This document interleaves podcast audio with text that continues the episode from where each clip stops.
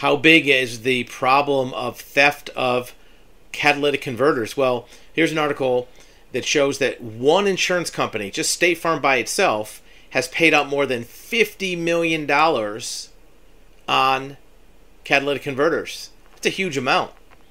So as this becomes more ubiquitous, you may find that insurance rates goes up.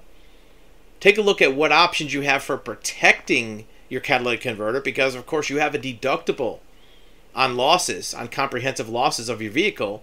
So even if your insurance company kicks in, you know if the replacing the cat costs you twelve or thirteen hundred dollars, but you have a five hundred deductible, that's five hundred out of pocket. If you have a thousand dollar deductible, you might have more deductible than what the insurance company pays, and that might not be worth doing because your rates are going to go up.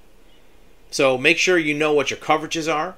Make sure you know what options you have to protect your catalytic converter and what steps you can take that's even going to be stolen in the first place, like where you want to park, what you can do to make it less of a target, and what devices you can install on your vehicle to keep you from having that important part of your car, an expensive part, stolen.